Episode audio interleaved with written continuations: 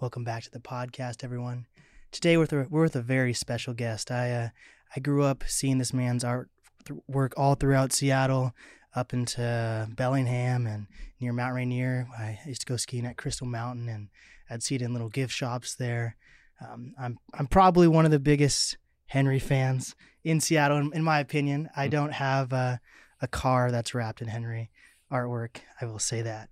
But um, I believe that this man's artwork is very pivotal in making Seattle's culture what it is. And um, this is a bucket, bucket list interview for me. So I'm very stoked for you to be here. Thanks a lot. Ryan Henry Ward or just Henry? Yeah, thank you. So let's start from the, the very, very beginning. You were born in Montana. I was. Am I correct? Yes. Yep. For 10 years you lived there. Yep. So what was your childhood like? Um, I was well. I was raised by teenagers, pretty much. So Mm. they, um, my parents had kids. Had my older brother when they were still in high school, and me the year after. So, um, and then my younger brother five years later. But they were uh, teenagers raising babies. Um, and I lived. I grew up in my great grand uh, house that my great grandfather built, and Mm. it was a small farm. And um, my dad was a welder, and my mom was a waitress. And we had like a small functioning farm for growing vegetables and stuff like that. Um, I'd say we were uh, mostly like lower income childhood, but uh, um, I didn't really realize that till I started going to school and was didn't have the cool clothes or whatever, Mm. you know. Um, so the first early childhood, it, it was just kind of um, a lot of creativity. Um, we didn't have very many toys, so we had to make our own toys, and um, uh, and also just like Halloween costumes, anything like that. We kind of had to create our own, and uh, um, so there was a lot of um, being lower income. There was st- a lot of like good stuff of uh, creative and you know creativity, um, inspiration from my parents and stuff like that. And they're just like, just make something, make Right. something, make something. And so just from early childhood, we were always making stuff. Um, and I think that that just kind of like has carried through into my life. That's awesome. I, I, I I keep reiterating on the podcast, like podcasting specifically, even if I had known about podcasting when I was a younger kid, or I would be now, even, you know what I mean? Just it's Right. it's those those little things when you like keep being told you can do this, you can do this, Right. even even if it's a hobby that sticks in your mind. Those are the things that you. uh I I believe in. You can make your when I when I first started my podcast, people would be like, "That's a nice dream of yours," Right. and I'm like, "No, it's it's a goal." That's what I'm doing. You know what I mean? Yeah. So like, yeah. I, I really feel like if um if you know creativity is like reinforced at a young age, it doesn't have to be a dream. It could be a Right. goal, and you can find ways to make a livable living. Right. So you you I'm guessing so ten years old. You went through all of elementary school in Montana. Yeah, up till fourth grade, and then I, we moved to Yakima, Kent, and then by sixth grade ended up in Enumclaw. Wow. Yeah, so there was like a few years of moving around there, and I was super excited. Like when I left Montana, we moved into town, Mhm. and all I cared about was candy.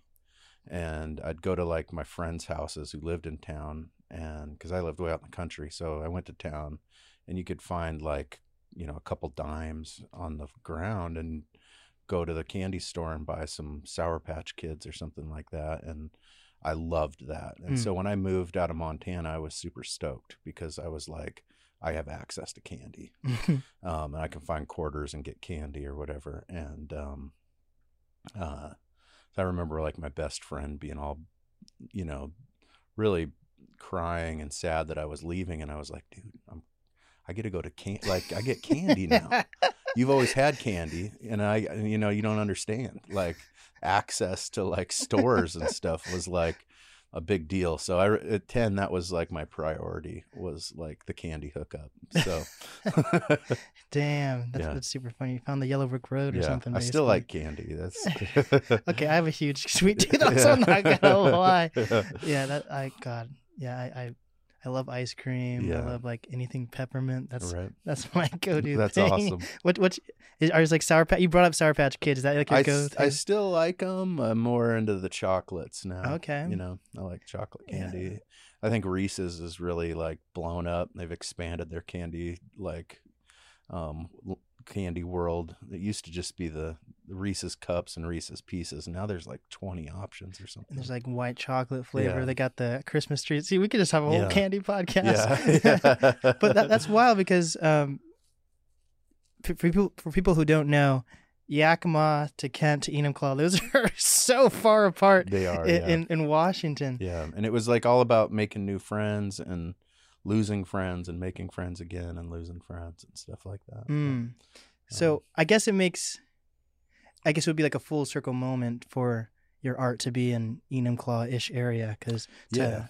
I forget what's that town. So I have a Like out fam- of Greenwater, maybe. Yes, Yeah. yes. My family has a cabin in Greenwater. Okay, cool.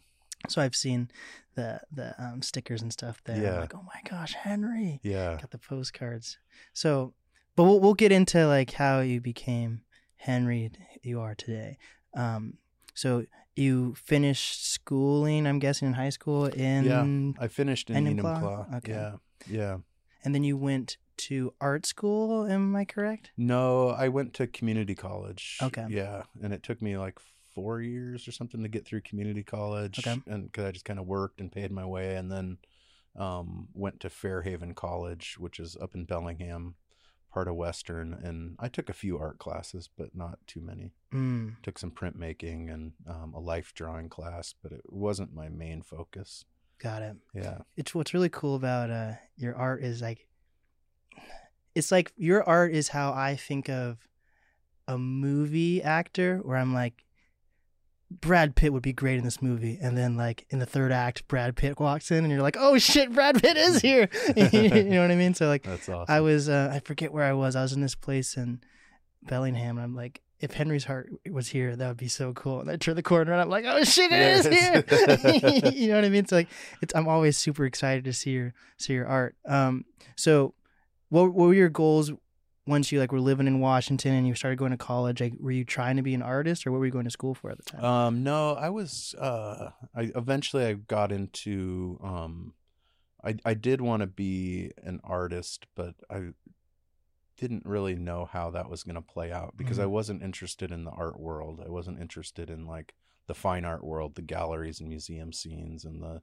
the um with critics and the whole the whole thing. I just wasn't like wanting to play that game Mhm. um and so i was tr- thinking i was going to be a children's book illustrator Mm. and writer so my main focus in college was creative writing and then i'd already kind of my art was already pretty well developed by the time i was in college um, that i didn't want to focus on it much or have it like really messed around with right um, and uh, so and I and I was just always making art, so it wasn't like something I felt like I needed instruction with.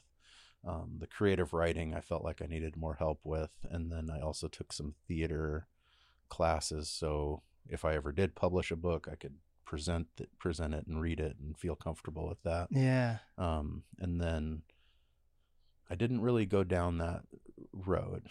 Um, I ended up getting into murals and doing more of the fine art world that I was scared of. But wait so you've never you don't have a single I feel like you have you don't have a, a single child children's no, I do. Okay. I've I've illustrated some children's books, and then I've um, written and illustrated uh, a Squirrel's Guide to Happiness and Mystic Hug Thug, and now I have just a book of paintings called Now. okay Yeah, would that be like a coffee table book yeah, okay yeah? It's just all all artwork in that one. that's dope So So, for people who don't know, I, I should I should definitely like pull some pictures up on the podcast just so people see what we're, we're talking about here.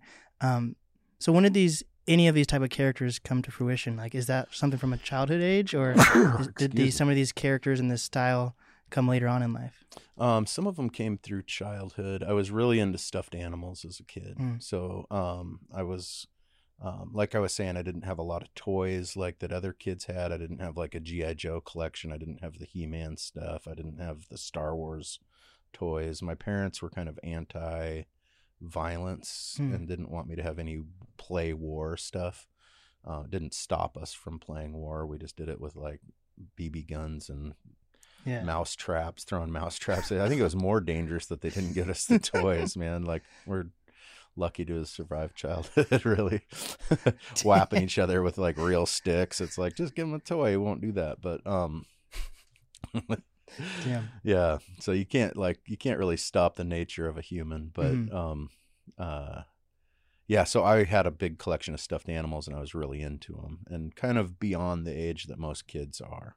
Um, I just loved my stuffed animals. And as I started painting, um, uh, a lot of those characters kind of like I had this stuffed animal elephant and it became this character I started painting a lot. Mm. And a lot of the characters I kind of was working on um, in my 20s um, when I was really getting into painting, I was kind of drawing from those like personalities of those characters that I developed from childhood. Mm. So they all had like um, already developed personalities and stuff like that. And I was just like beginning to paint them kind of in my um, er- late teens, early 20s. And did, were you like inspired by any artists at that time? Like, did you even like read comic books or anything like that? Um, I wasn't really into comic books. I was into um, I read like uh, I I was pretty sheltered from art. Got it. Um, so I had access to Saturday morning cartoons um, and uh, Sunday morning comic strips, and Mhm. that was pretty much it. You got Uh, Garfield and- at least. and, yeah, and children's books. So Yeah. these are like my three things I had access to. Um, yeah, I had Garfield.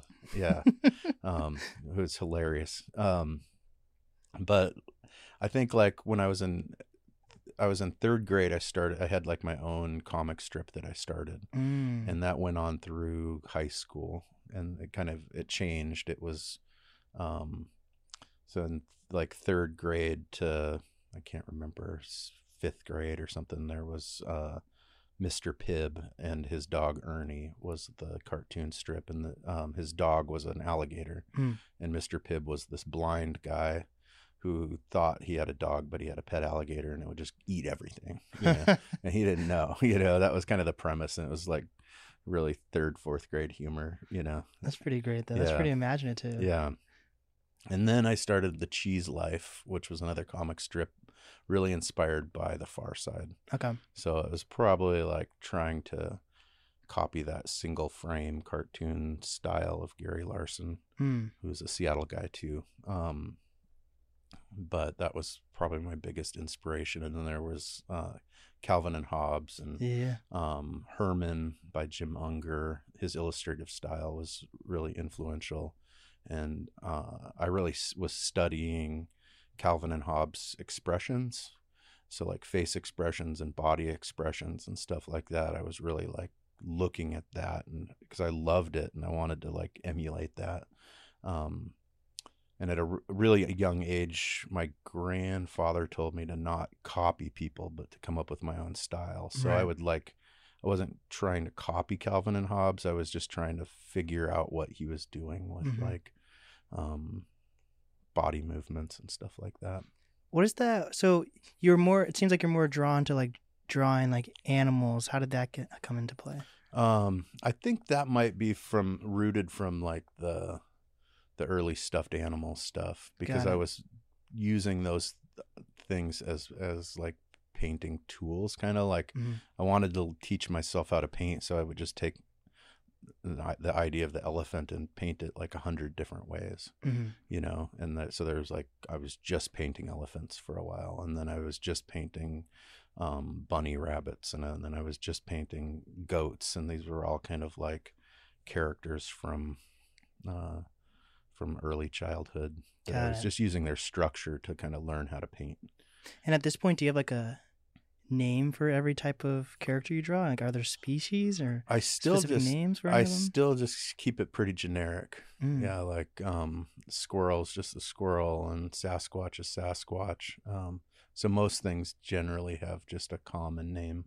Got it. Yeah, Do you think are any of them abstract enough that they're like your own type of creature? Would you say? there's quite a few of those. Got yeah, it. and I don't, I don't really, I'm not really into naming things for some reason. I'm Mm. not sure why.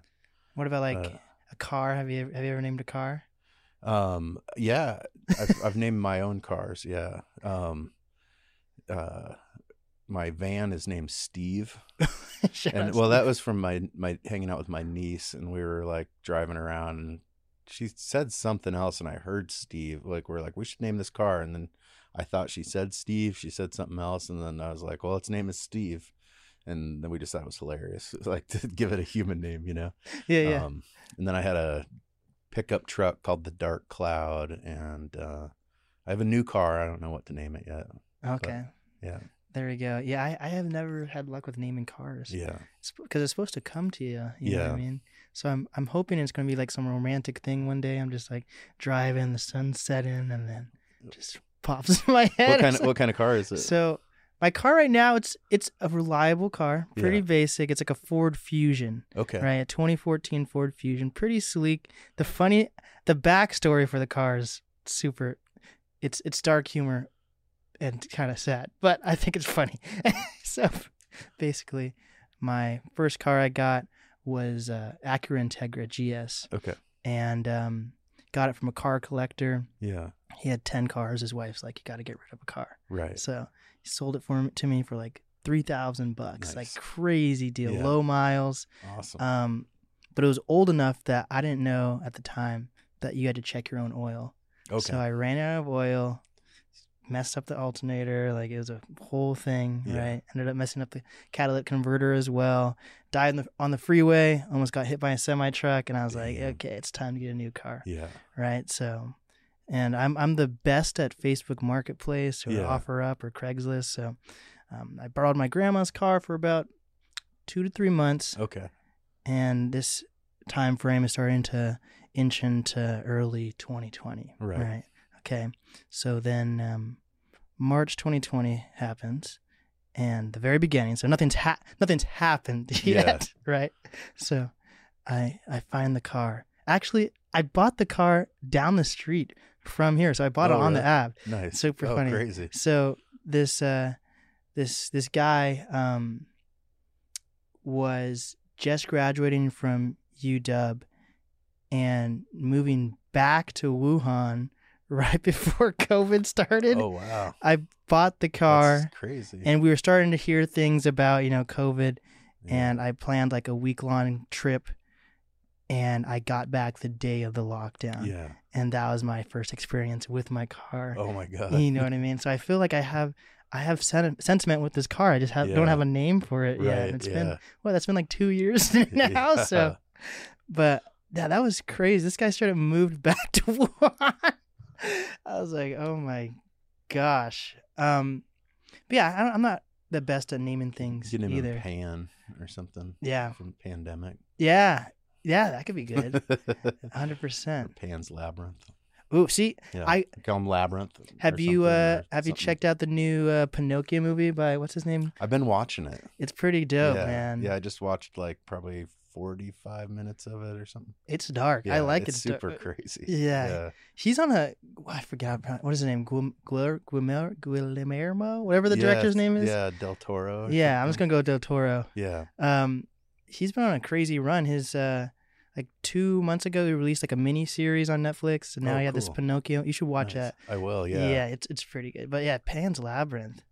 Do you get any like inspiration from that at all? Yeah, I a lot of my work has those elements in it. Yeah, Mm. very. Um, uh, uh, a friend of mine just uh, said folk magic was like a good term for Mm. my artwork. I draw. I do a lot of like, um, I do a lot of creatures from like uh, like satyrs and things like that, um, and just magical. Uh, um, uh, things more from like uh, kind of more old world stuff, Got it. old world mythology. Um, for some reason, that stuff just wants to come out of me. Hmm. You know, um, unicorns and Sasquatches and gnomes and um, uh, yeah, mythological creatures from all different um, uh, mythologies.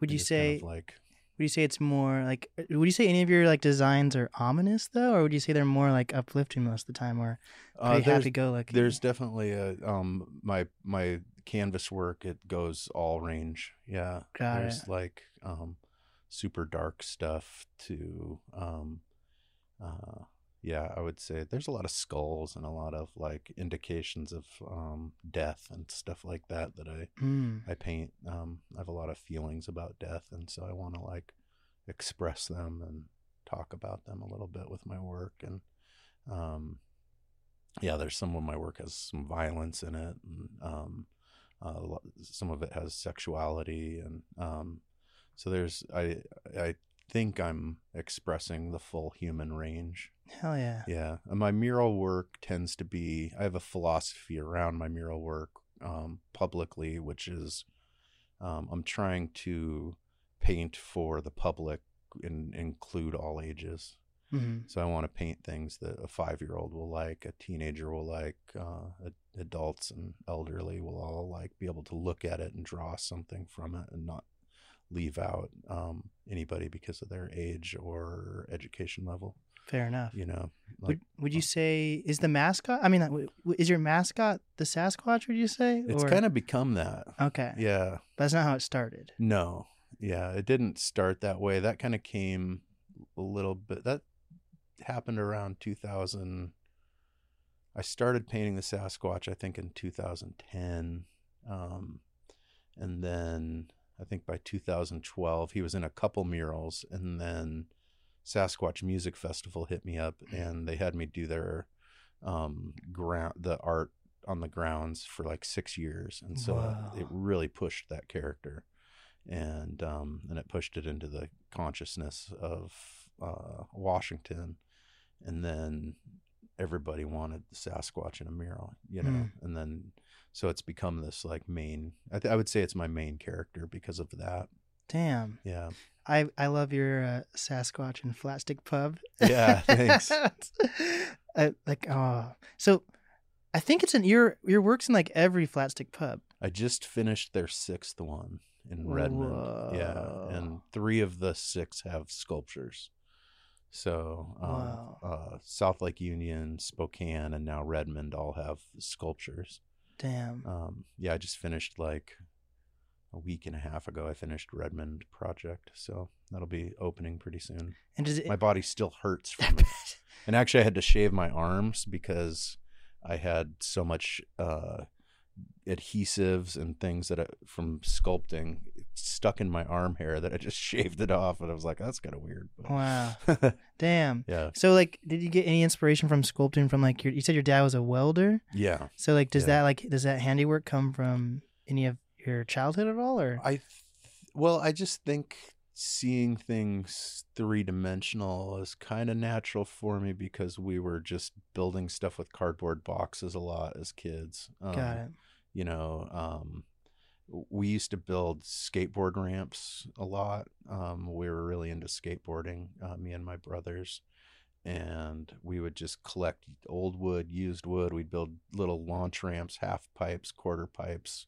And this was before like skate parks were a thing Mhm. there was like two skate parks in the state of Washington. There was an indoor one in Yakima, and then there was one out. No, this one, the other one was in. I think that was the only one in Washington, and then there was one in Oregon, um, by uh, Seaside, Oregon, had had a um, skate park, and um, so we just had to build all our own stuff, and um, so all of our friends had skateboard ramps and me and my brother were building that stuff and then we'd also build like mini ones with for like fingerboard skate yeah, we, we were way into Tech that deck too type things. yeah so we like just out of cardboard and all this stuff so we were always like um, constructing and building things and um, uh, I, I think my dad had a big imagination and um, he's invented a few things and um, uh, he was kind of an inventor and uh, um, a storyteller and stuff too. So he was, um,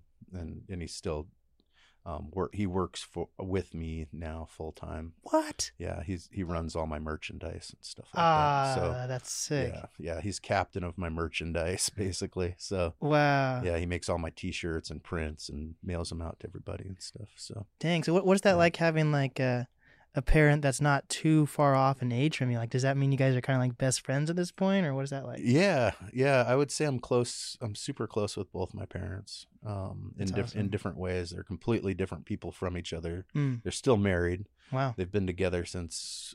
I mean, they started dating when my mom was a freshman in high school and my dad was a sophomore. So they've been together a while, you Dang. know. Um, and they're yeah, they're really different from each other, and then but they have a lot in common too. They're both like just very sincere, honest people. Um, and how they present that's a little different, but Hmm. um, yeah, my mom has less of a filter and just tells you what's on her mind no matter what, and then my dad is a little quieter and um, uh, uh, still lets you know what's up, Right. you know. But um, yeah, I'm super close with him. We have a lot in common. Hell yeah. Yeah. And are, are your siblings creative at all? Um, my older sibling, uh, he died um, oh wow. when he was 25 and I was 24. Whoa. and he was super creative musician played um, trumpet and guitar and and quite a few different bands over the years um, uh, lead singer in a few bands um, uh, and a very visual artist and taught me a lot about visual arts as well um, and then uh, my younger brother is uh, very creative and especially in the way he like uh, is a f- family dad. He has like three three kids, and um, just kind of pours everything into them, you know. Mm. So um, yeah, he kind of like his whole thing is them. So Interesting. yeah, And do you have do you have kids at all? I don't. Never been married. Never Wow. had kids. Yeah. That kind of what is that like being like a full time artist? Is that kind of like? Do you feel like you get like tunnel vision still? it doesn't allow me much time for those kind of things and i see for i see friends that do those things and it just kind of takes away time um and i'm so obsessed with my work that and kind of feel married to it that Mm. um i try dating and um it tends to not work out because it's like i'm not available it's like Yeah. you know and i want to be and then but the reality of it is, is always kind of a struggle That's kind of how it is, though. Yeah. To yeah be honest. yeah So I don't even know how to phrase because you've been doing art for a while. So I don't know how you would say you got your start as Henry, though. Would you say you got your start when you got your first paycheck as Henry, or would you say you got your start when you made your first mural or whatever? I think for me it was like a real big it was a real clear decision to become a professional artist Okay. and um I had like gone through some physical injury stuff and ended up uh deciding that I needed to um create a career that I could work with with like kind of a busted up back a little bit um and so I was like okay now I'm going to start my art and when I made that decision, I knew that uh, I was going to move into a vehicle. And Mhm. so I got like a, I got a truck off of Craigslist for like $300 or something like that and barely ran. And then a Mhm. friend gave me a camper and I basically put the two things together. Had a friend help me put the lights, hook the lights up for the camper had lights and then I just drove it into um, uh, pretty close to like Gasworks Park and parked it, and that was my house. Oh wow. Yeah, and I got my art into a gallery in um, in Fremont, and kind of all kind of simultaneously, like working on getting the vehicle together and the artwork together. I think I put like twelve paintings together, um, and had an art show at a gallery, and I sold a couple pieces for like seven hundred bucks, and then um, I made pretty good money on my first art show, like somehow, and then uh, I just kept taking that money and reinvesting it into my art. Mm. and so I and then about six months after that, I started doing murals and um, publicly in Seattle, and then they just kind of took off. Wait, so how did how why would an art gallery accept you? You weren't you were just like an artist off the street type. Yeah, I was just out. I had my I basically put twelve paintings together, photographed them, put a little portfolio together, and was just going around everywhere. Wow. And then I just found the right fit. Hmm. Yeah, um, it was the Orange Splot Gallery in Fremont, and um, the dude liked my stuff, and it was the first guy to like it. Hmm. You know, there I got turned down all over town, and this dude Kevin McEwen, who owned the gallery, was like, "I love it. I'm going to give you a show." And what year was this? Would you say? 2008. Oh wow. Yeah, um, February 2008. I had my first show in Seattle. Dang. Um, and I'd done some coffee shop shows in Bellingham and things like that, and I kind of knew that it would do okay. Got it. Um, but he just was like, "Yeah, let's give it a go," and I had it, and then he, um, he kept me in that gallery for like eighteen months, and so Whoa. every month at Art Walk, I w- we would have a thing there, and it would, and I kept selling work, Hmm. and um, so as long as I kept selling, he was like, "You can stay in here." Dang. and then eventually the recession kind of hit and like kind of took him took the gallery down and then after that i got into a coffee shop in fremont ballard area and um, the guy who owned it is named garrett and he let me show my art in there for like eight years so if anyone wanted an original painting they could go there and get one right off the wall What is So- what does a recession do to physical art? Does that like make the value go down at all? Well, it just I it kind of just took everybody out. Like Right. it was like it was a big recession and it just kind of like everyone kind of ate it. Um but I survived it. You Mm. know, a lot of artists didn't, but like I just started making art for more art for less money, kind of like I was making smaller pieces and I was doing like 10 paintings a day and I would just sell them for whatever, you know, after after that gallery closed. Um and how I did so well in that first gallery is I allowed the um, gallery owner to price it. And I said, I want to sell two paintings a week out of here. And like, you price them to make that happen. And so he did. And I was like the only artist in there doing that. Everyone else wanted to keep and be attached to their own pricing. And I, I was just like, you're in here, you know people. So, and I want to sell two a week. So, whatever, you know. And they were like $226. He had all weird prices, Mhm. but it worked. And it, like he was selling, you know, quite a few pieces of mine out of there every week. Hmm. So, um, I I think I just think outside of the box. I'm not attached to money. I think that helps. Um, I uh, I mean, I like making money, but I'm not like, um, it's not necessarily a thing that drives me right. as much as I think other people. A lot of people get caught up in it, and it slows them down. It's a stuck point, I think, for a lot of artists. But- So in that first gallery, was it still like the similar styles to what we see today with your art? Yeah, there might have been a little bit more like sexuality in the stuff. Like there was like just more body parts and stuff. And then I started doing like paintings for grade schools, and people would come to the gallery with grade school people, and they would be like, "I didn't want my kid to see that," you know.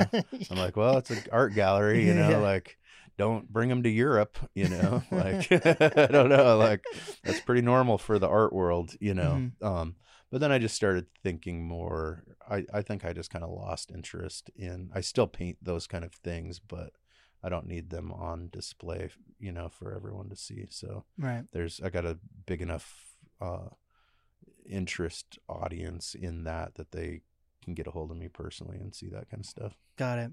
So like Yeah. when you before right before the gallery, were you like part of any collective or anything? Or were you just solely just doing this all by your own?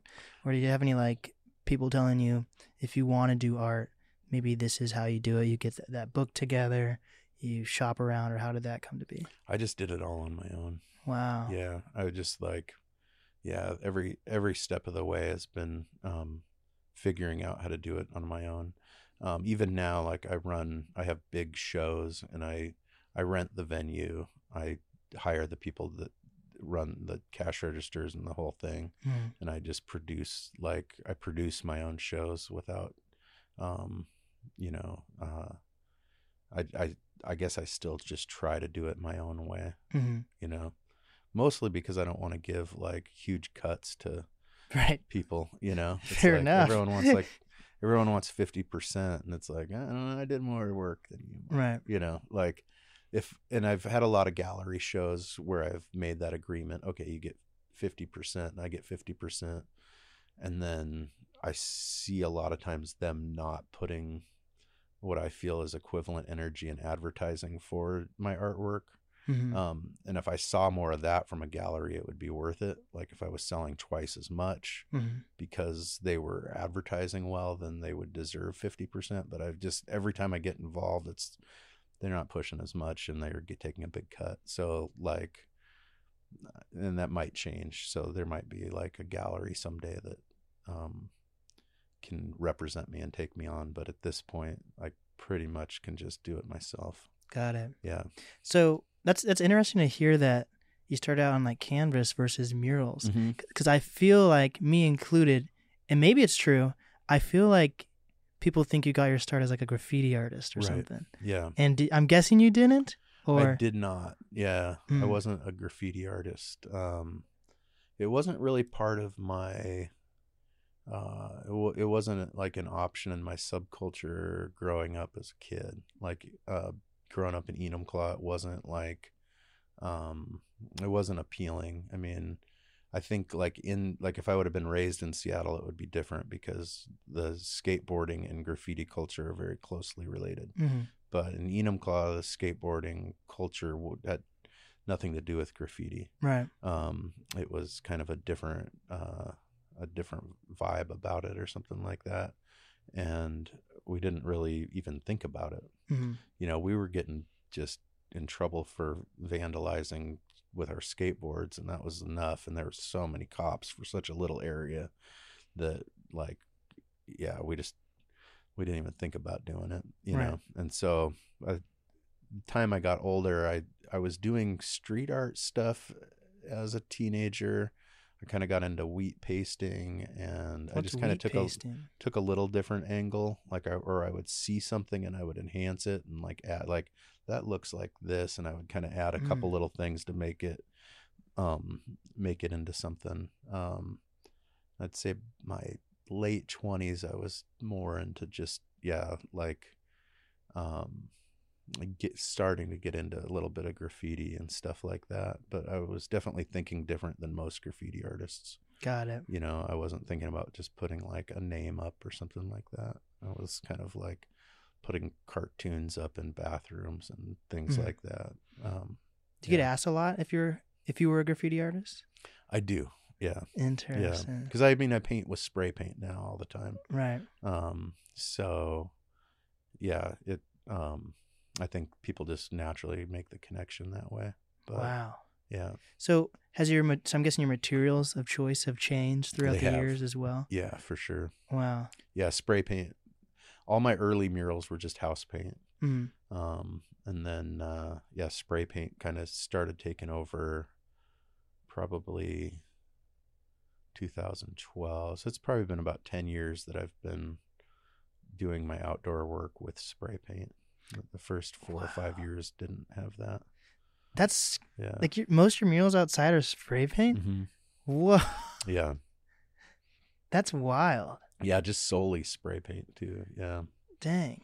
yeah So do you have like a do you have like a spray paint connect that you go to to I- get stuff from? well i'm kind of i think on some people's lists just because i buy so much at a time Mhm. So if like a store's closing down or one of my friends just has overstock, they'll hit me up and I'll just buy like, you know, um, like I just bought 500 cans from somebody. Um, yeah, and it's like it's it's worth it. I save a couple bucks a can. That adds up.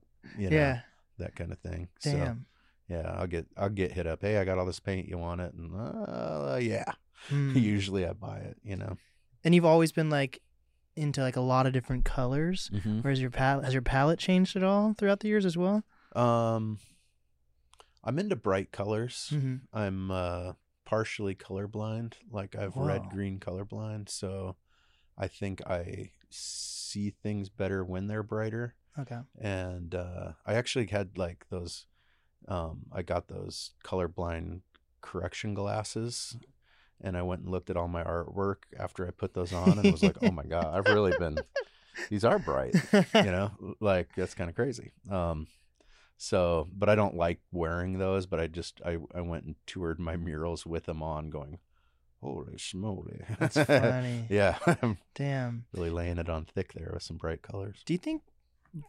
Why do you think brightness kind of like associates with like happiness usually versus like my like my favorite era of uh music is like Motown, you Yeah. know, and those are some of the saddest songs you'll hear, but it's like all upbeat and stuff. So I Yeah, feel yeah. like maybe that can be the same correlation to like Yeah. bright colors at times. Right. But yeah and i'm into um i'm into like the full range of feelings too and like remember doing my first murals and everyone was saying they're so bright and fun and i'm like and happy and i'm like none of the face expressions on any of my characters have smiles Mhm. they're always like you know um uh like half asleep eyes or like they look tired or like just kind of thoughtful and it's the bright colors that people are associating with the happiness.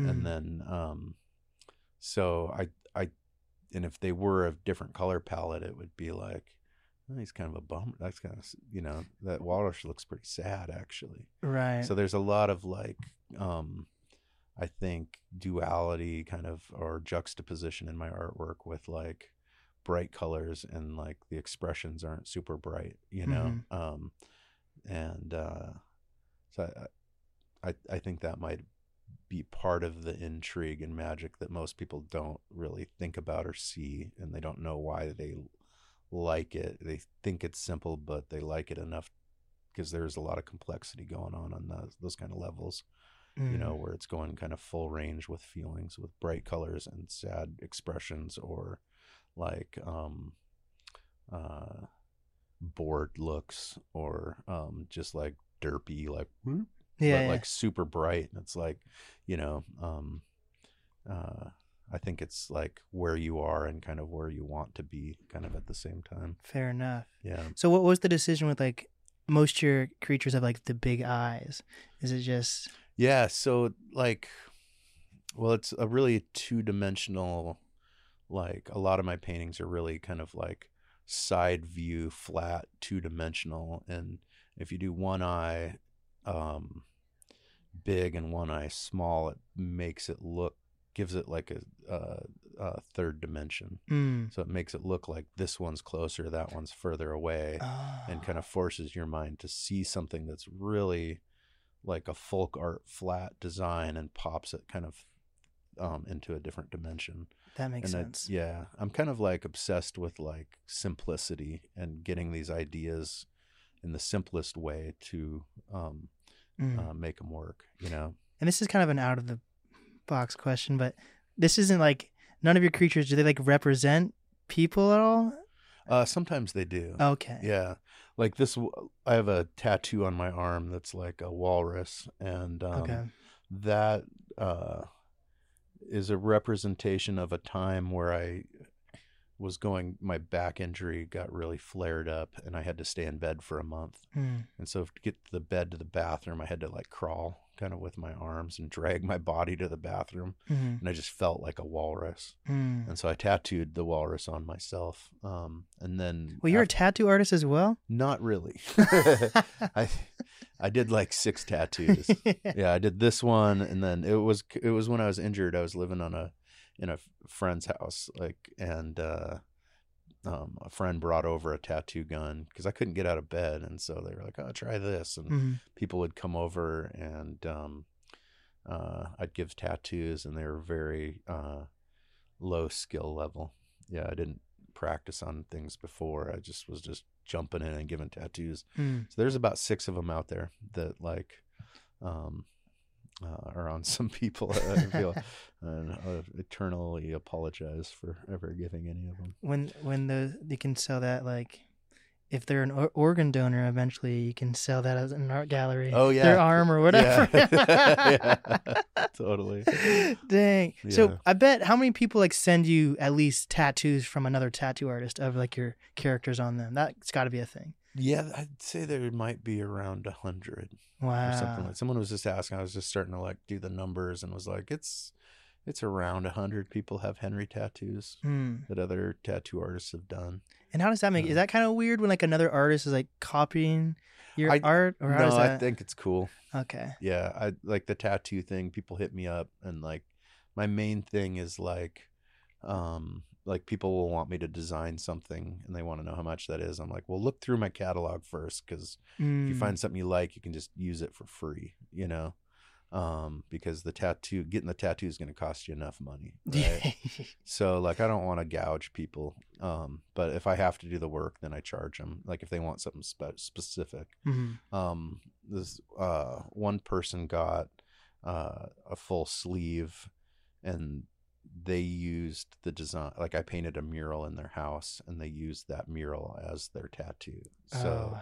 they didn't have to like have it redesigned you know they just took a photo of it brought it to the tattoo artist and they applied it you have murals so- in people's houses? oh a ton yeah What? a lot of indoor ones um, Ah, lot of private. Sick. yeah backyards inside all sorts of stuff some pretty crazy stuff. Like I've been in some like pretty crazy houses with epic views and stuff, and I'm like, man, this is awesome just being here, you know, and painting. Um, And did you ever think that was gonna like happen? I did, you know, like I remember being when I was starting, I was living in a van or whatever, or a camper, and like someone buying art and me delivering it, and I'm delivering, I'm living in a vehicle and I'm delivering paintings to like multi-million dollar houses, you know, and helping them hang them, and then I'm going back to bed in my, you Mhm. know, um, you know, crawling in my sleeping bag and shivering myself to sleep, you know, going, you know, eventually I'll get there, you know. Um, I don't know. Um, I'm still not quite there, but like, um, I just knew that that was like, I'm, I was, when I started as a professional artist, I was like do or die. Mhm. I'm like, I'm just going to do this and I don't care. Like, I'm never going to do another job. And that's like, I was like, I'd, I'll starve to death before that happens. So, I feel that. yeah, What is the like sh- adamant. what's the shittiest job you've had? Oh my God. Um, I've done a lot of shitty things, man. um, I, you know, just kind of growing up out in Enumclaw, there was a lot, I did a lot of odd, like farm jobs that were super, um, super hard. Digging, digging ditches, uh, digging, digging in the dirt's hard Mm. you know um i've put a lot of fence posts in i've done a lot of like um in the winter digging i'd say uh, just a memory comes to me where i was building a fence for somebody and it was snowing out and i'm digging in the ice the icy ground trying to get like fence posts in and like mixing cement and getting snowed on and like um trying to get the job done in a day and that kind of thing like um that kind of thing kind of sucks Mm. but I've also had some jobs I really enjoyed that most people might not. Like I worked at Little Caesars Pizza for a few years and I really liked it. Yeah. You know, I liked uh, the social atmosphere of it and stuff like that. And I liked making pizzas, like it was fun. So, um, yeah, those kind of jobs were great. But, uh, um, yeah, being a table busser, that kind of sucked. Um, the shittiest job I think I ever had actually was I I wanted to be a I wanted to wash dishes at night. I wanted a night shift dishwasher job. Yeah. And I got it at Shari's. Um and I thought, oh, this is gonna be awesome. I can just go and escape into my little zone. Yeah. But the way that Shari's is ran is they don't have bussers, so the uh, dishwasher has to go out to the floor Mm. to get it from a mid station from the waitress, the, where the waitress puts them and bring them back in. So you never get the opportunity to get into a zone, Mm. you know. So I, I quit after a couple weeks. Yeah, I was just like, this sucks. Like, I I wanted to just like tune out and do my dishes, but they were like, okay, now you got to clean the bathroom. Now you got to go get the dish. You know, it was just constantly like I just almost got in my zone. Yeah, you know, yeah. like, and they just wouldn't let you get in your zone, and so finally I quit. But Damn. yeah, So, so remind me again, what year was that when you were living in the camper? um, r- 2008. 2008. And, um, I I lived in the, in vehicles for about ten years. Whoa. Yeah, so it was about five years ago that I stopped living in vehicles. Wow. Yeah. Really? So I did like a yeah, maybe a little over a decade of living in vehicles and um in Seattle. Damn. I um have been focusing on in the past year or so or finding moments in my life that can keep me grounded Right. because like this is one of the studios it's definitely one of the smaller ones i'm part of and as you can see there's no there's no windows or anything so like i was i've already been here since like 10 a.m and by the time we leave it'll be dark you know Yeah, so i haven't yeah. seen daylight since this morning you know what i mean and um in the winter time it just flies by and i'm like what the heck it's already spring right. you know so, so i've been trying to find ways to like stay grounded Dur- when when you were living in vehicles do you ever do you ever think back on that is that a, a place that keeps you grounded or what helps you Um, keep stay grounded in I always enjoyed it. Mm. Um I think which I think a lot of people wouldn't, but like I just felt like um I felt the adventure and liked it, you know. Um and I've always I felt like I was camping. I didn't spend much time in the vehicle. I just used it I kind of considered it like a sleeping pod, you know. Um so I was always out and about all day. Um and like my first painting studio would just was just like Gasworks Park. Mm. And they had like a covered area that they left the lights on all Yeah, yeah. night. And so I would just set up there at the picnic tables and paint, you know, and um uh they had running water, they had light, you know. You know, I was cold a lot, but like I was still just I had a place to make art Mhm. um, and I just kind of utilized the park's facilities for, um, uh, you know, getting a starting a fire, getting it warm, um, yeah, just setting up my easel and painting, hanging out with homeless people, Mhm. um, getting to know all of them, and then I was dumpster diving a lot for food, um, and so I would, and I knew all the great dumpsters, man, and I would bring back these huge amounts of food, and then I'd just cook these huge meals for all the homeless people in the park and we would just feast and then I'd paint and like so that was like the first group of people that were really into my art was the homeless community. wow Yeah, and they they knew me as as a person better than any other artist or anything, you know. That was like my um the community of people that I was around. So, Mm. um, I still feel like a strong connection to the homeless community in Seattle. Um, you know, they were the first people believing in me. Um, Wow. So uh, I do like clothing and blanket drives every year, and um, I try to get everybody that I can hooked up with something warmer, and you know, so my heart's really there because I know what it's like. You know, damn yeah, wow that's wild i don't think Yeah. anyone would have thought of that yeah, and that's that's but it's crazy the thing is really not that far off if you want to be an artist full time like i think people assume you get one major music record hit you get put in an art gallery then you're set right. no it it, it still It- takes so much time and It's such a grind. Yeah. mm, Yeah, and I'm still working super hard, man. like, I mean, I'm yeah. This year I probably worked harder than any other year that mm. I've had so far, as far as just like physical labor goes and all that. But you know, how do you relax um, well, I'm a pretty relaxed person, Mm. so I think that helps. Like just in general, like like when I'm not working, I'm and even when I am working, I'm I, I have a relaxed disposition, and so I'm not really like super amped up kind of person. I think that just helps in general. And um, painting, studio painting, painting my canvases is super relaxing.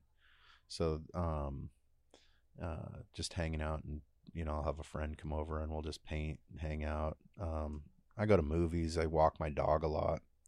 Go for hikes a lot. Um, uh, every year I go to like ocean shores in the winter, and I get like a Mm. hotel for like a week with a hot tub and just like super decompression. You know. Um, so I'm into like these kind of super decompression like situations where I'm like I'm not working for three days and I'm not getting out of bed. Right. My dog's like, "Come on, we gotta go for a walk." I'm like, "Really? All right." Damn. yeah. Would Would you say like are you like are you like the art guy in Seattle? Would you say like do you think like do most artists know who you are and like are like oh shit I'm a huge fan or what is that like? I do get like uh, a lot of people coming up to me wanting to talk to me and meet me um, when I go out, Hmm. and I I like it. You know, I I feel like it's like this moment um, for someone. They've seen my art for years, and they're this is their moment to meet me and have an interaction with me. So whatever I have going on, I try to set it aside hmm you know it could like maybe something bad happened in my day and someone comes up to me and i try to put me aside because this is their chance right Mhm. like and i'm putting out a lot of visual uh, work into the landscape and so it's influencing a lot of people's daily lives and so when they do have that chance i want to give it to them because it's like uh, it's important. Um, and i've i've met people that are uh, famous that have influenced me and when they do give me that moment it's like i never forget it. Right. and i always hold them in high regard you know? And um uh but the most important thing is like it's just humans having an interaction and i want to be there for it and i want to like um be in the moment with them and be like yeah i do do those paintings and Right. I'm really grateful that you like them and you know like have that interaction. Um, am I the art guy in Seattle? I I've probably have well I do have more murals than anybody up in Seattle. Mhm. Um, and I might be one of the most known names, you know. Um, but I the Seattle is a just a huge community of artists Yeah. still. So um I it's it's hard to say that uh if or if not I'm the art guy of Seattle. like Fair I, enough. I think it would piss a lot of people off if I said I was. Right. Um but I do constantly put out work and um a lot of people like it and a lot of people don't like it. Mm. So it's um uh it's whatever. I, I don't know. Um it's it's just like for me it's about whatever I got going on next is what I'm interested in, you know. Like it's kind of letting go of the past and being focused on the new work and being engaging in that. So that's kind of where my mind and heart is is like uh you're kind of only as good as the day you're in, you know. Do you think it's important to put like a face to an artist? Like, what do you think of artists like a Banksy or anything like that? I, I think it just depends. Hmm. It just depends on their what they're doing, you know. Like for me, it uh it's the kind of person I am. So I think it's important to be there as a face because I just I like people and want to meet them and I want to have that connection. Mhm. Um and I want to be present to people because I'm like I'm putting stuff out in the world and I want them to know who's doing it, you Right. know. Um and that's just me, but I think like um I think Bank what Banksy's doing and how he's doing it's super awesome too. Um I mean it allows him uh to really do what he wants, which is like being in the Ukraine doing a bunch of stuff and bringing awareness to that situation.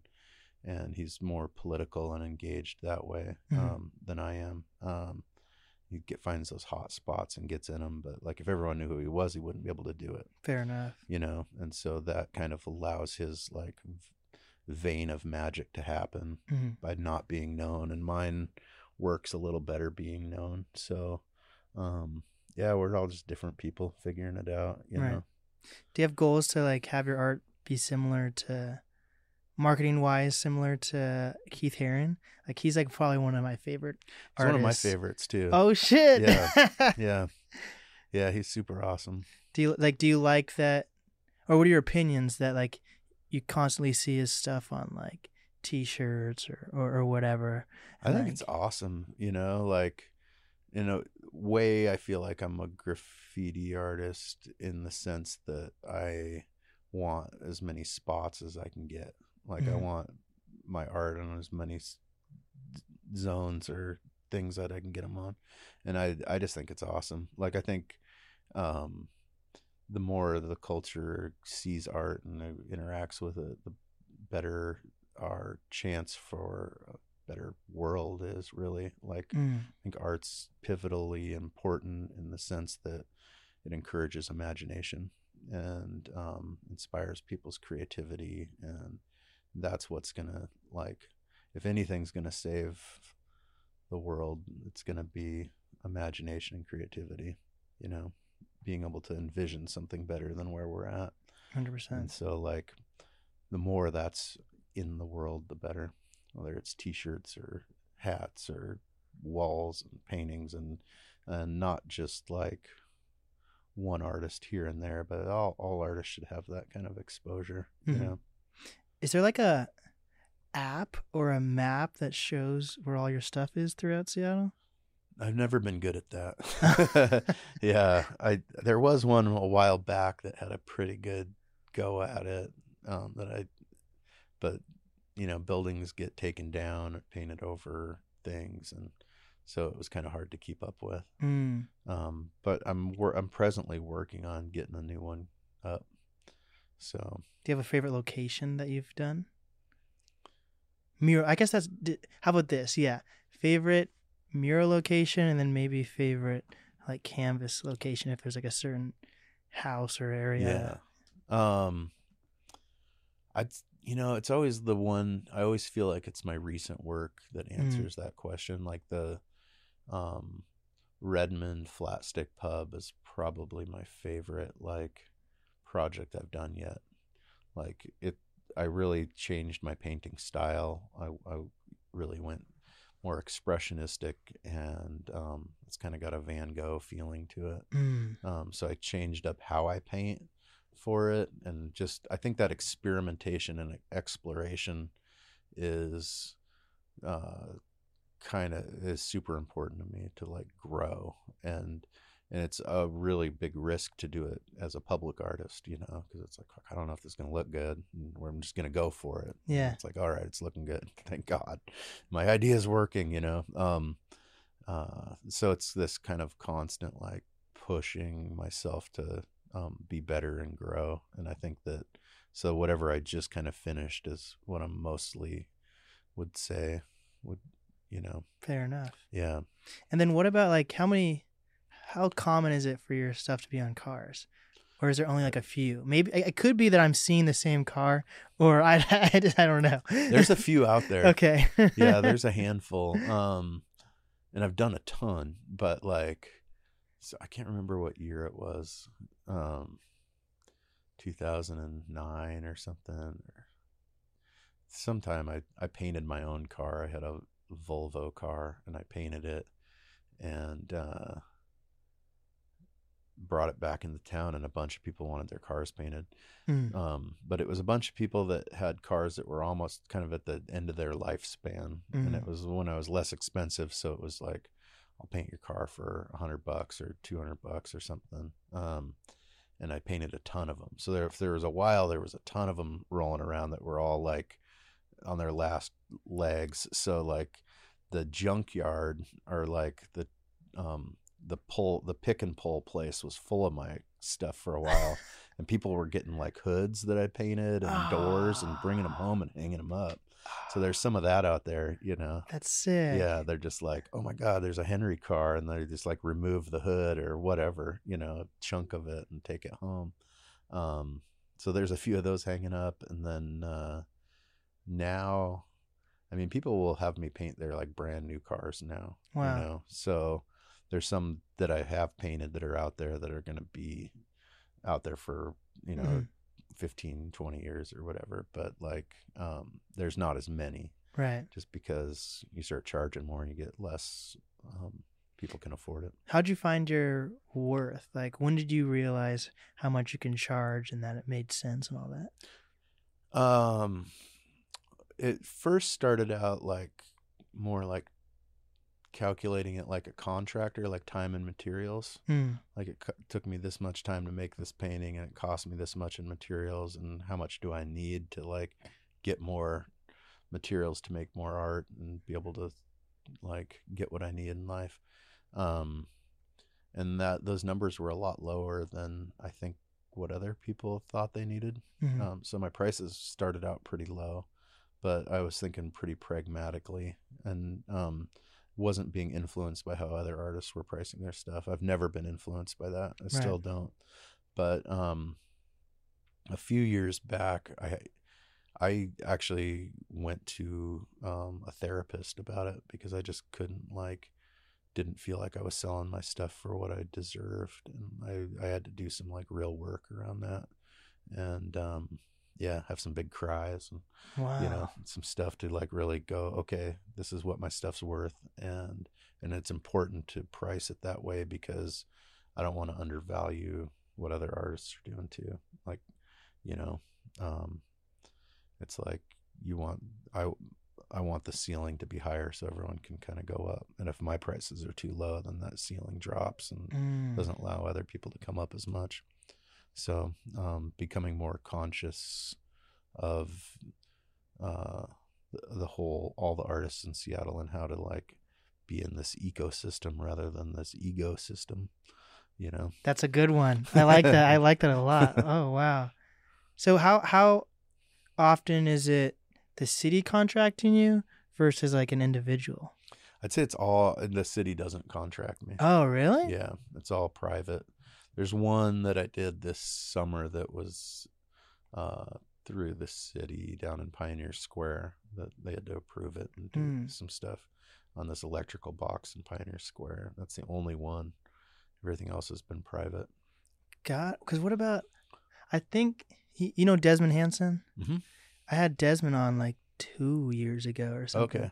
Or maybe three years ago now. He was He- one of my first guests, like during so the cool. pandemic. Yeah, Yeah, he's a cool dude. and it turned out like he was like childhood friends with my stepdad growing up. It Yeah. just, Nice. but maybe I got it wrong. But I thought he got contracted from the city to do the electrical I boxes or think something. so. Yeah. I- Okay. yeah. I, I know he worked with the city on those. Yeah. So I guess muralists and artists, they there's just so many different routes to go down to Different get things route. done. Yeah. Yep. Whoa, that's super interesting. And I just don't like, I mean, I hate doing paperwork and filling out forms. And I just, Mm. I mean, I probably could have made way more money if I, or could still if I was into it. But I just don't like filling it, all the paperwork out. right. Like, I want someone to get a hold of me and want my artwork and want to pay me for it. Um, and I want that relationship. I don't want like a, I don't usually do like, oh, there's this call to artists, come up with a design and maybe get chosen. I've done that enough times where it's like you put all this energy and work in and they don't choose you and you're like, Right. you know, a waste of my time and energy. And I got enough people wanting my stuff to where I don't have to do that. And I'd rather take lower paid gigs than some big pimping half a million dollar city thing and have to compete and do all that for it because it's not the lifestyle I want to live, I guess. Fair enough. Yeah. And how often, like, how long would it take? I guess that really depends on the amount of space, but like on an average mural, how long would that take you to do? I'd say my average ones are two to three days. Oh wow. Yeah.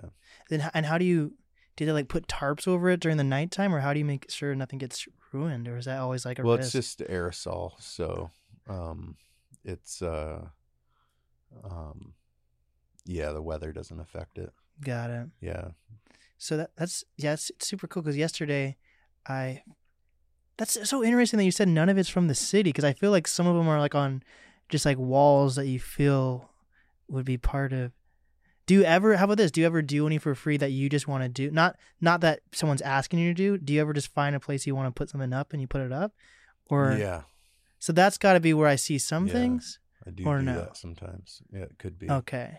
Yeah, there's some places that just need something, Okay. um, and then I just do it. Uh, but I, it's not as au- it's not as it gets less and less 'cause I'm so busy. But like, um, and there's times where I just need to go play and have fun Mm. and not be in the mindset of making someone happy, you know, Fair enough. um, and trying to, and I just want to paint, and um, so I do that, and I've um, that's part of my life, yeah, too. So Does anyone have any sculptures in their house, or is that usually just no, Flatstick Pub type thing? yeah, yeah, just just for flat stick pubs so far, Wow. yeah. And how'd you get that? Like, how did that? So you have a, you you've had a few different So would- collaborations, or what what would you call that? I Yeah, guess I w- partnerships. I was doing yeah, so I was doing um I did a couple places for Flatstick Pub and then they uh so I did like Pioneer Square and Kirkland and then they were like we're going to open up this spot in South Lake Union. It's um we can't paint directly on the walls because it's a historic building Mm. and but we want your artwork in here. Can you do sculptures? And I was like I don't know how to do what you need, but I'm going to figure it out. Yeah. like, sweet. And so I figured it out. And I actually hired a friend who had a good shop and he helped me and we worked on that first set together and um, kind of learned how to do styrofoam sculpture and how to um, and I've changed my method since that time quite a bit. hmm Um, I use different tools than he used and stuff. Um, trying to keep it a little less toxic. yeah. You know, it's super like carving styrofoam with hot knives puts out a lot of smoke.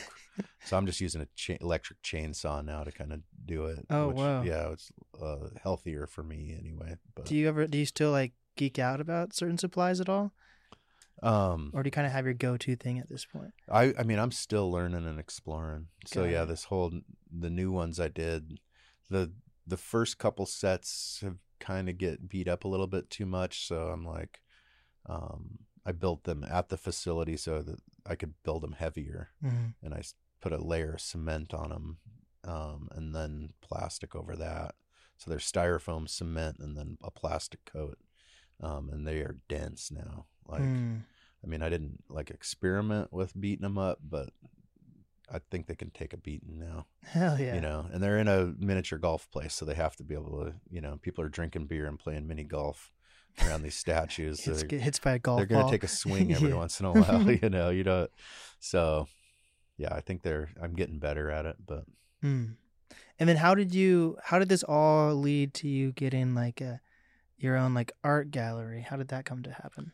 The art gallery i just kind of like put it out online. I'm uh that i was looking for a spot and a friend of mine was like oh i have this record shop and i'm moving out of it and i'm moving next door into a bigger spot. And so he talked to the landlord and they just kind of shooed me in there. Um the landlord's really into the arts and stuff like that so he wants to make the u district more art focused hmm um, so uh, yeah, I just kind of got into that spot, and then now the record store. Um, that's going to be kind of my work spot, and now I'm going to like take over half the record store and have my gallery Wow. in there. So starting in January, I'll be, um, it'll be open like 10 a.m. to 8 p.m. So and they're going to run the register. The Seattle Records is going to be it's like a business partnership with them, and they're super cool. And they also own the um, uh, poster shop, the Intervisions poster shop. Mm. So we're kind of collaborating space energy together and making like let's um let's work together. So yeah. And are you ever gonna like be there when people are there, or how does I that work? probably will be setting up for like once a month art walks and stuff like that, got it? you know. And um and I'm in the neighborhood, so if just by chance kind of thing, but it won't be it was a by appointment gallery and people got one-on-one time with me, but I just ended up I, it was successful for about 6 months and then I ran out of time to give people. hmm Um and so I just got too busy with murals and things like that and wasn't able to meet people and make appointments and so I'm like I got to change this thing up. And for artists who wanna, you know, pursue pursue their art full time and make money, it is there more? I guess it's probably a culmination of everything. But is there more money in selling individualized art, or like, or selling to individuals, or being in an art gallery? Um I kind of feel like uh you kind of have to do everything, Got it. which is kind of a pain in the butt, but like the more ways you have to do things, the better off you are. Cuz certain times like things work really well for a while and then they stop working. hmm And so, um, and that's just been this whole story of my career is like, this thing's jamming. I got a situation and it's working. And then it's like, done, Mm.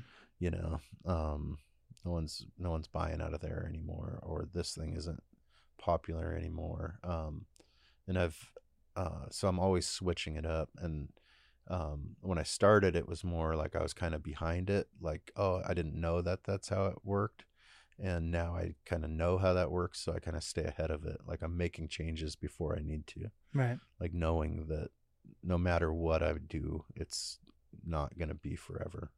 Did you, You ever know. get into the NFT space at all, or what were your opinions on that? I haven't. Wow. I think I'd, I'd set one NFT up kind of for fun. Um, my friend Andrew helped me with it. We're like, let's just set one up. So there's one out there that someone could buy. Hmm. Um, I don't even know what it's on. Um, but I just like I haven't gotten into it. I I kind of wanted to watch and see what happens. I know I look up to some artists that do do it um and do it really well, but I've also noticed some backlash with it for sure. um because people bought and then they lost a bunch of money and so then they have this I don't want anyone to buy my stuff and lose Yeah. lose money. What's going on know? with that? That what are they called? The the ape guy, whatever Yeah. that thing is. Bored apes yacht Like club or something. Yeah, like if you buy an original from me, like that thing's gonna go up in value. hmm Like, I mean, there's. I was talking to another guy, a guy the other night who was showing me this old painting that he had of mine, and he was like, "I don't know the ethical way of selling this," and I'm like, "I'll buy it. I'll buy that thing back from you for twice as much as you paid. You know, because I can sell it for four times as much as you paid. Mm. You know, like, um, because you bought it ten years ago. Like, um, f- like canvas work, fine artwork, murals, all that stuff goes up in value, you know, and uh, so if you have a mural on your house, like there's, it's been a huge selling point for a lot of people's homes, you know. Wow. Yeah, the kids' rooms painted up with something cool, Ah, um, or their front of their house, like their retaining wall or something like that. Like that's always in the like, um, the realtors like highlights or whatever, you know. So it's like they're not losing money by getting a mural in their house. You Mhm. know, like when they sell it, it's I'd say nine times out of ten, it's a selling point. I have a good question for you. What's what's it like being like a living artist and being able to like enjoy the fruits of your labor? Awesome. It's Hell cool. yeah. Like I just bought a new car. It's Mm. the first time I've bought a brand new car, and I just bought it like a month ago now.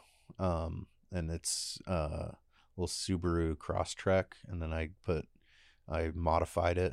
I put about five grand into giving it a lift and putting bigger tires and bumpers and making it so it's like all terrain and stuff. And I'm Mhm. looking at it going, I paid for this with my artwork, you Mm. know, and that's a trip, you know, like, uh, and I really want that for everybody, you know, like I want every artist to be able to get to that point where they are buying a brand new car and going, I did this with my, my artwork got me this, you know, or my music got me this, Yeah. you know, um, and that's like, uh, is really like a satisfying feeling.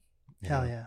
Two more questions. Mhm. First, have you ever done like an album cover or anything? Like, do you ever work with like like a recording artist or anything like that? Yeah. Um, I I did like I think four or five of the Nomads covers. Oh wow. Yeah, and um, uh, a few other bands. Yeah. Um, and yeah, I, th- I think the Nomads might be like the most known group that I've done stuff for. Hell yeah. Yeah. And final Just waiting question. for Pearl Jam to hit me. up. Oh, that would be sick. Yeah, Come on. Eddie. Let's do this thing. yeah, you're you're you're, you're de- like I'm telling you, I I've got to be one of your biggest fans. I'm telling, I like your Thanks. your your art always makes me so excited, and like whenever I'm being a tour guide for a friend, I'm always like, oh, over there, that's Henry. Over there, that's Desmond Hansen. Like to see like my guests and friends see their artwork out in the city. It's it's it's, it's what keeps me going and keeps me inspired. Honestly, awesome. Um, so my final question for you is, what is um, some advice that you would give to up and coming artists, creators, influencers? You've dropped a lot of gems, but Yeah. if you have one final piece of advice, what would you say? Um, I guess if you really want to do it, you have to just keep it as your main obsession. you know, um, and don't let anything stop you from it. And literally anything. Like I've had some big things trying to stop me from it, like Mm. big crises in my life that have, um, where maybe it would have been a good idea to stop and get into something else, but um, I didn't. And I think that like, um, just whatever you do, stick with it and put a lot of hours into it. And um, almost anything will work if you do that. you know, I uh, I probably could have made more money if I would have put this much time and energy into like a lot of other things would have worked better. But like art's hard, hmm you know, and um, but in the end, I get to like um, know that I did it. Uh, how the old song or the old adage, I got to do it my way. So that uh, um, that feels good. Yes, sir.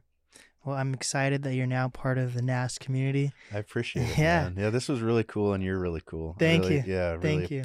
appreciate this chance. I've been I've been looking forward to this, and it, it just it's my favorite guest and the guest I always look forward to having on. You just can't force it to happen. I just happen to have a friend whose sister has painted with you before, and now we now we're here. I'm like, oh my! It just something's just it, just happened when they're meant to happen. You know, That's true. That's So- the best things come out of that hundred percent. way for sure. Well, what is the easiest way for people to find your art and get a hold of you? Uh, the best way to find my art is drive around the city, and the best way to get a hold of me is uh, um, uh, just look up Henry murals, and there'll be a trail.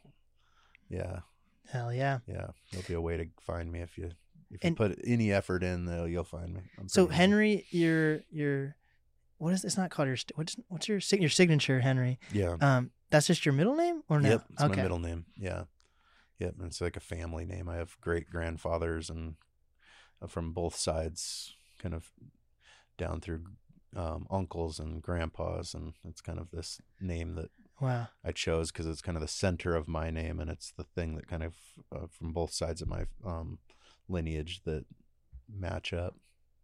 That's So, awesome. Yeah. Well, everyone, this has been the NAS podcast with, and then you say, Henry. and we did it.